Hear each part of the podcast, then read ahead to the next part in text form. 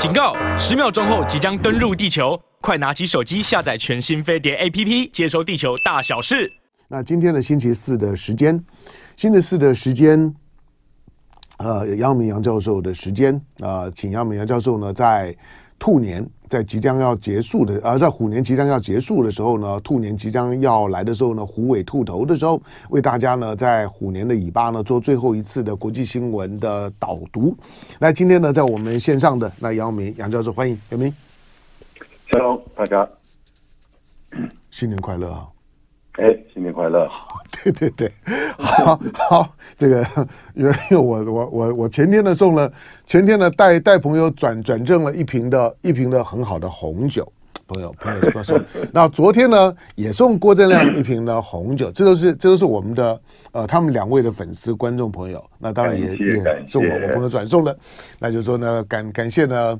不管是阿亮啊，特别是永明啊，对飞碟早餐啊，对观点平台所提供的分析导读，好让大家呢都受益良多。好了，今天呢是飞碟早餐呢，杨永明呢长达呢20年以上呢为飞碟联播网飞碟早餐所做的服务。那在兔年的这个虎年的最后一次的服务。那我们今天呢从来开始，我们从这个美国国务卿布林肯呢要访中开始。布林肯的访中有什么我们需要抱持特别期待吗？我觉得其实不用，因为这个是习拜会上一次在 G20 之后两个人习近平和拜登达成了一个就是中美政治互动放缓，不直接针对，但是呢开始建立相互分歧管控的一个机制，就是回到原本的中美的这种冷互动了，那这种冷互动，你不能总是在就是透过视讯或者是在国际会议当中的时候举行这个双边的会谈嘛，你一定要有一些高阶的官员的这种就是直接的会面，因此布林肯在那个时候呢，就被指派说他会在过年，也就是在这个2023年的之后呢，会来到北京。那同时，北京这边也发布了秦刚，原本的驻美大使担任外交部长，所以两个人其实从华盛顿见面，现在搬到北京来见面。对，大概是2月5号到2月6号访问北京，见中国大陆外交部长的这个秦刚。所以我觉得大概是先恢复彼此之间的政治上的高层互动，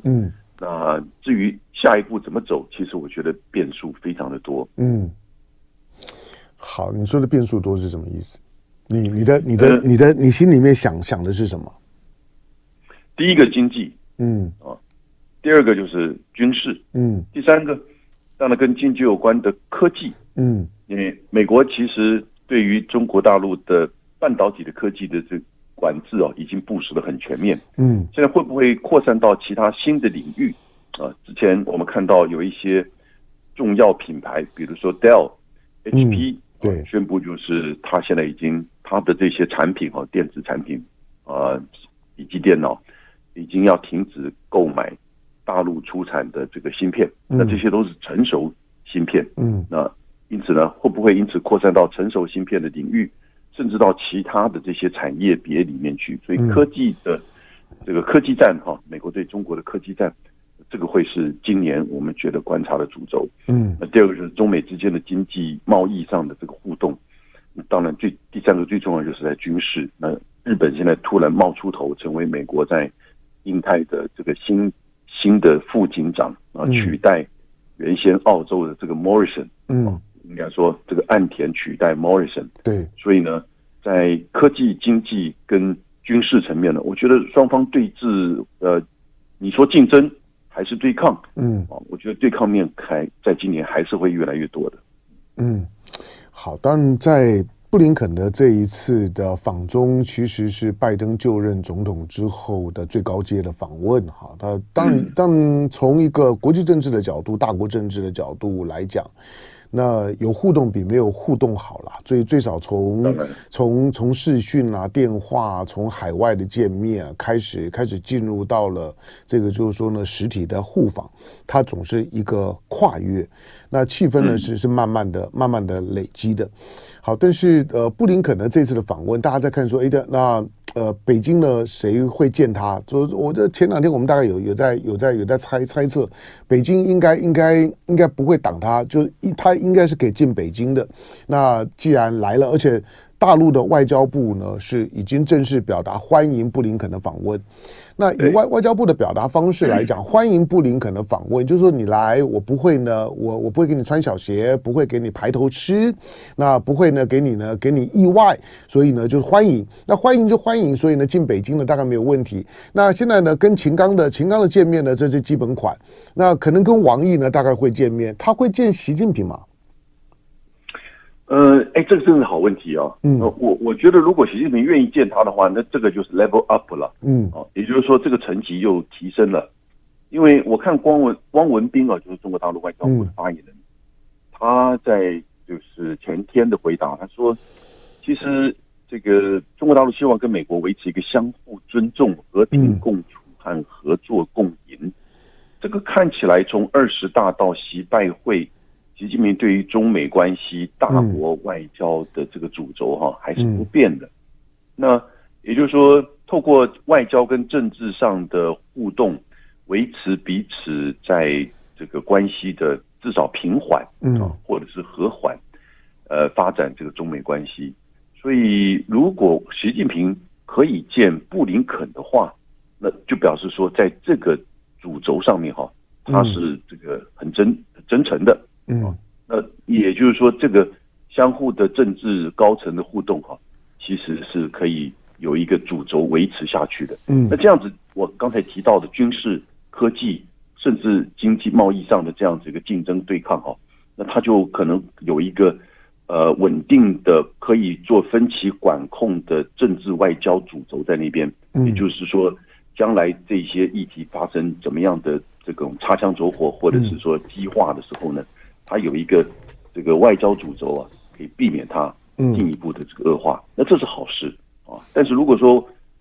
这个布林肯就是只是跟秦刚连王毅都没见到，那这个就真的有一点流于比较是逐渐恢复的这种外交互动，那个就期待感就不太高了。好，那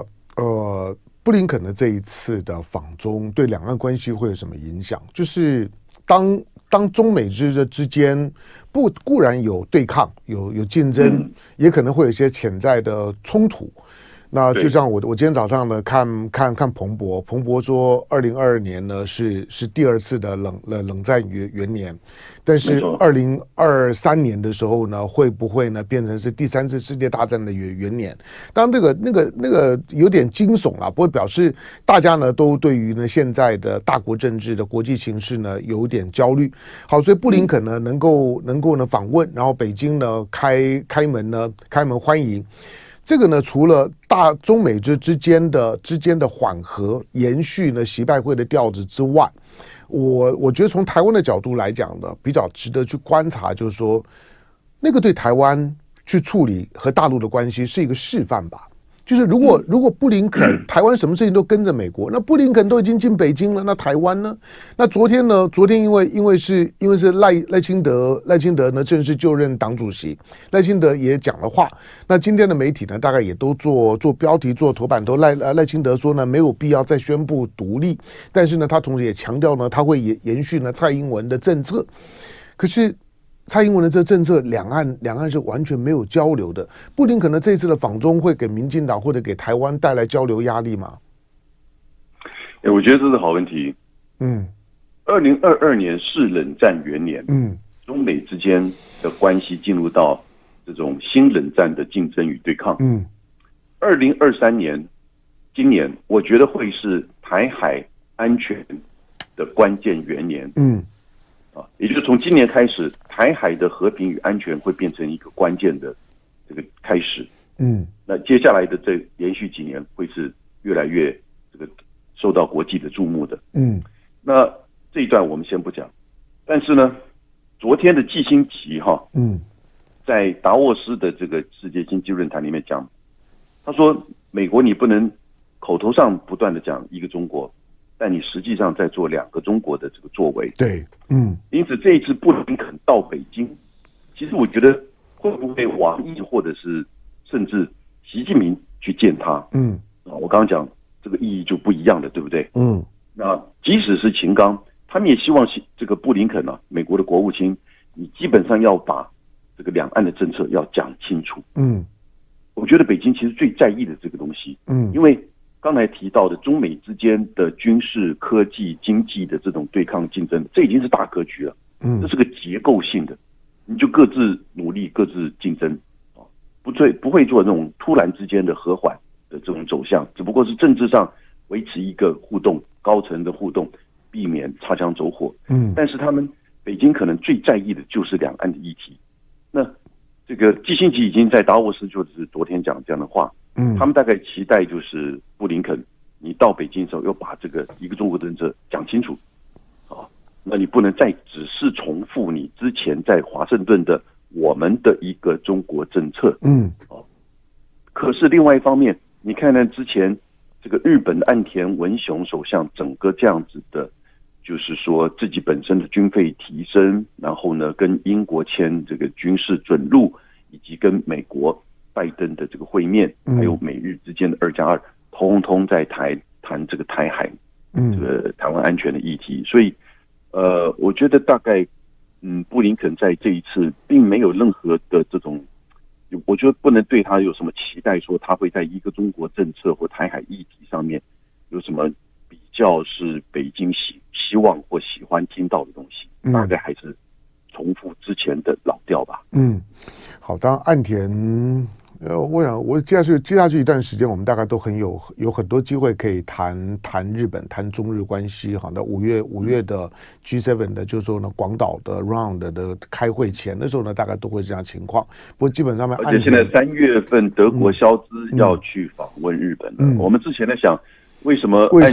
没有去德国？对，哎，他去 G7 国家嘛，英国、法国、意大利都去了，为什么不去德国？嗯，原来应该是。德国的肖兹会在3月份的时候就访问东京。嗯，好，这个呢，这接下去2023年，就是说的大国政治的乒乓球啊，会打得呢非常的凶猛。那岸田基本上面，我其实还蛮同情他的。他其实如果中国在看岸田的操作的时候，大概会感觉到岸田已经身不由己了。岸田撑了1年多的时间，那一直希望呢能够走出安倍的阴影，但是美国显然逼着岸田就是必须要活在安倍的阴影之下，把安倍呢之前的这些呢规划战略的规划，岸田呢必须要一一的兑现承诺，否则你就不用来了。岸田呢在最后显然是扛不住了。好，我们再来看了另外就是也同样是中美关系，就是刘鹤和叶伦的见面，刘鹤和叶伦的见面其实是今年达沃斯论坛的热点啊。好，那他们他们的会面怎么看？到底谈了什么？达沃斯论坛是什么东西啊？嗯，它是叫做世界经济论坛，在瑞士的滑雪圣地达沃斯，对 ，WEF 冬天的时候举办，大概70年代就开始。对，它是一个民间的非盈利的团体，但是呢，它集合了。就是主要国家的政治经济的决策者，嗯，然后呢，这些经济企业或者是金融的这个高层以及一些学者专家，嗯，所以有人说这个世界是被这些达沃斯人所真正掌控的哦，嗯，也就是说每年你看到这个时间点的时候呢，他不只是官员，他有一些企业家，他有一些这个就是学者专家。那因此，这些人如果说这个真正决定世界经济的这个走向，在政策面，那但是在这个平台呢，它是现在做一些观念的沟通哦，或者是某一些国家的这种政策的宣传或跟说明。那这一次刘鹤来自于这个中国的副总理，叶伦来自于美国的财政部长都去了，也都各自做了演讲，然后呢，他们两个都见面。我们先看叶伦跟就是刘鹤的见面哦，谈了2个半小时，嗯，不短哦，不短哦，不短，比拜登跟岸田见面的时间长多了，对，长得很多，岸田见面还要加上翻译了，对哦，所以呢，他们发表这个美国财政部的发表这个声明哦，就说从气候变化到金融到这个洁净能源哈，其实都在谈到然后也承诺就要管控这个分歧，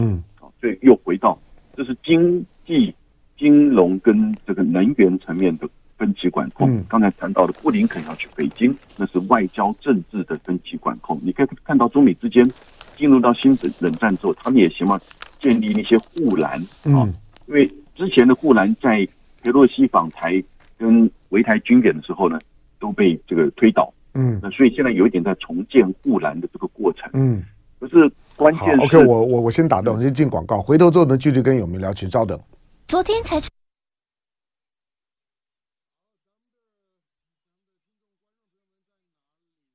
都跟大家说哈，大家还在关注春节旅游是吧？看起来今天还挂在网上的，大概过年都没打算出门玩是啊，哈。好，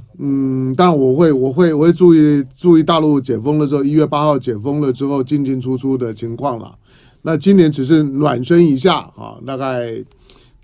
我想大概等到春暖花开的时候呢，大概会更明显一些，因为毕竟3年让我私心比拟了，3年呢大家都在有疫情压力的情况下面过年，其实可能很多人很久2-3年都没有回家了。那这个时候回家，所以刚解封了之后呢，先回家，所以在国内待的时间呢会比较长一点，但是大概再过个几个月，大概就慢慢就都恢复这正常了。好，周芷若，台湾山东是干冷，台湾的湿冷然后受不了，对，今天还好，今天还不太湿。今天老实讲啊，今年在台北啊，虽然也冷了几天，可是还没有太湿冷。好，8点41分30秒，您在收听的《飞碟播网飞碟早餐》，我是谭家龙。好，那3000多位的观众在我们的线上啊。好，有一条这条新闻了，好的，当然不再跟今天跟杨永明的讨论范围，但是我稍微提一下，我觉得这里面是有点学问的，就是大陆的新一波的人士，有关于大陆的政协的人士，那政治协商会议，那王沪宁3月要接任呢大陆呢全国政协的主席，这不算意外，但是除了负责统战工作之外，那同时呢石泰峰呢将担任第一副主席，后面的这个。你看到呢，包括了胡春华之前，因为大家觉得，他竟然没有在这个在常委名单，就在这个中央委员的名单里头。好，但是呢，胡春华因为之前当胡春华去中东的时候，习近平之后呢，那胡春华马上呢去伊朗，我就觉得这个有意思哈，我就说这个安排表示胡春华作为所谓的团派的代表性的人物，胡春华并没有死啊，胡春华还是有机会的。大陆内部的这些人士的思考，我最近跟一些前辈们呢聊的比较多啊，他们在观察大陆的人事运作，尤其是习近平的人事逻辑，跟过去从这个。邓小平以来的那种的人事安排的，好像有某种层次跟秩序感。他说，看起来习近平呢在快速的调整这种的人事当中的逻辑关系。好，那除了胡春华之外，另外呢，国台办主任宋涛也出任副主席。那整个的政协的系统几乎就成为一个对台的统战系统。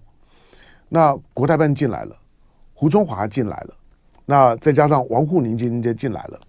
好，那今年大概就是接下去的几年，看起来真的是对台湾的重点的工作年。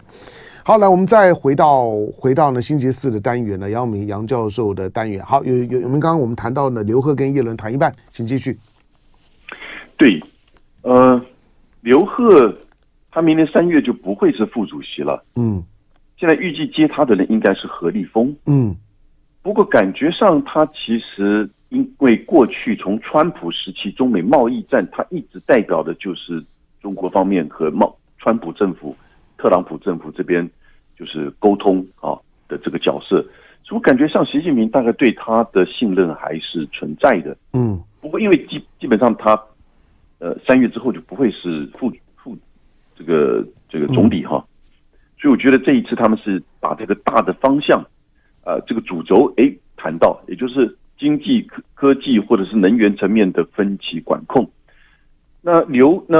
耶伦的话呢，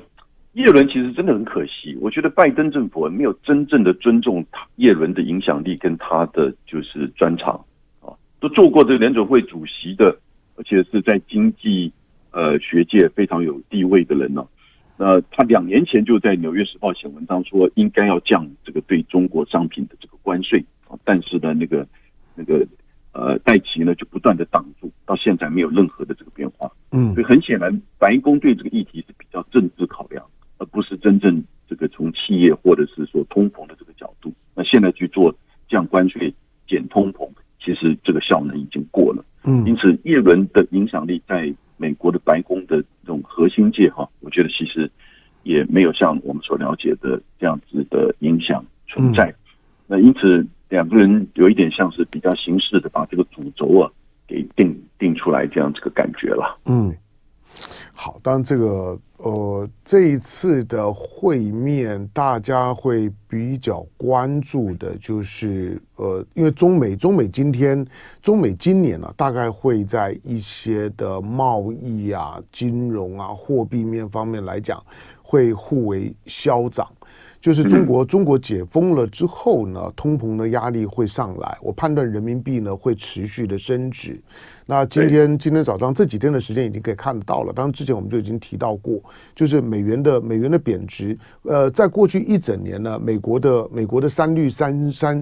仙呢，就是当它的通膨率上来，它的利率就上来，美元的指数呢就上来，那这3个呢都往上涨，所以呢把全世界的就金融面呢搞得一团乱了，大量的这资金呢都往美国呢美国跑。但是今年呢可能会相反的，大陆解封了之后呢，大陆的通膨率可能会上来，但是大陆呢并不想要升利率，因为大陆要拼经济，但是呢人民币的升值呢应该呢是会看得到的。大陆的货币面的操作呢会比较复杂。那这一次的谈判对于中美之间的这种互为消长有在预做准备吗？这倒是真的一个好问题啊。但是我看刘鹤他自己做了一个演讲，在达沃斯经济论坛的时候呢，这个讯息就很重要了。嗯，因为今年的整个经济从 WTO 到 IMF 基本上是这个看坏的，经济会放缓啊。然后但虽然没有这么的悲观，可是呢，美国的经济成长今年2023年预计大概可能不会超过1%，只有中国大陆大概一定会到达将近 4.5%， 将近5%甚至更高的这种可能性，从第2季开始就会看到很明显的这个发展啊。然后呢，伴随着东南亚的经济类似的这样子的发展，因为现在中国跟东南亚已经结合成为一个亚洲供应链，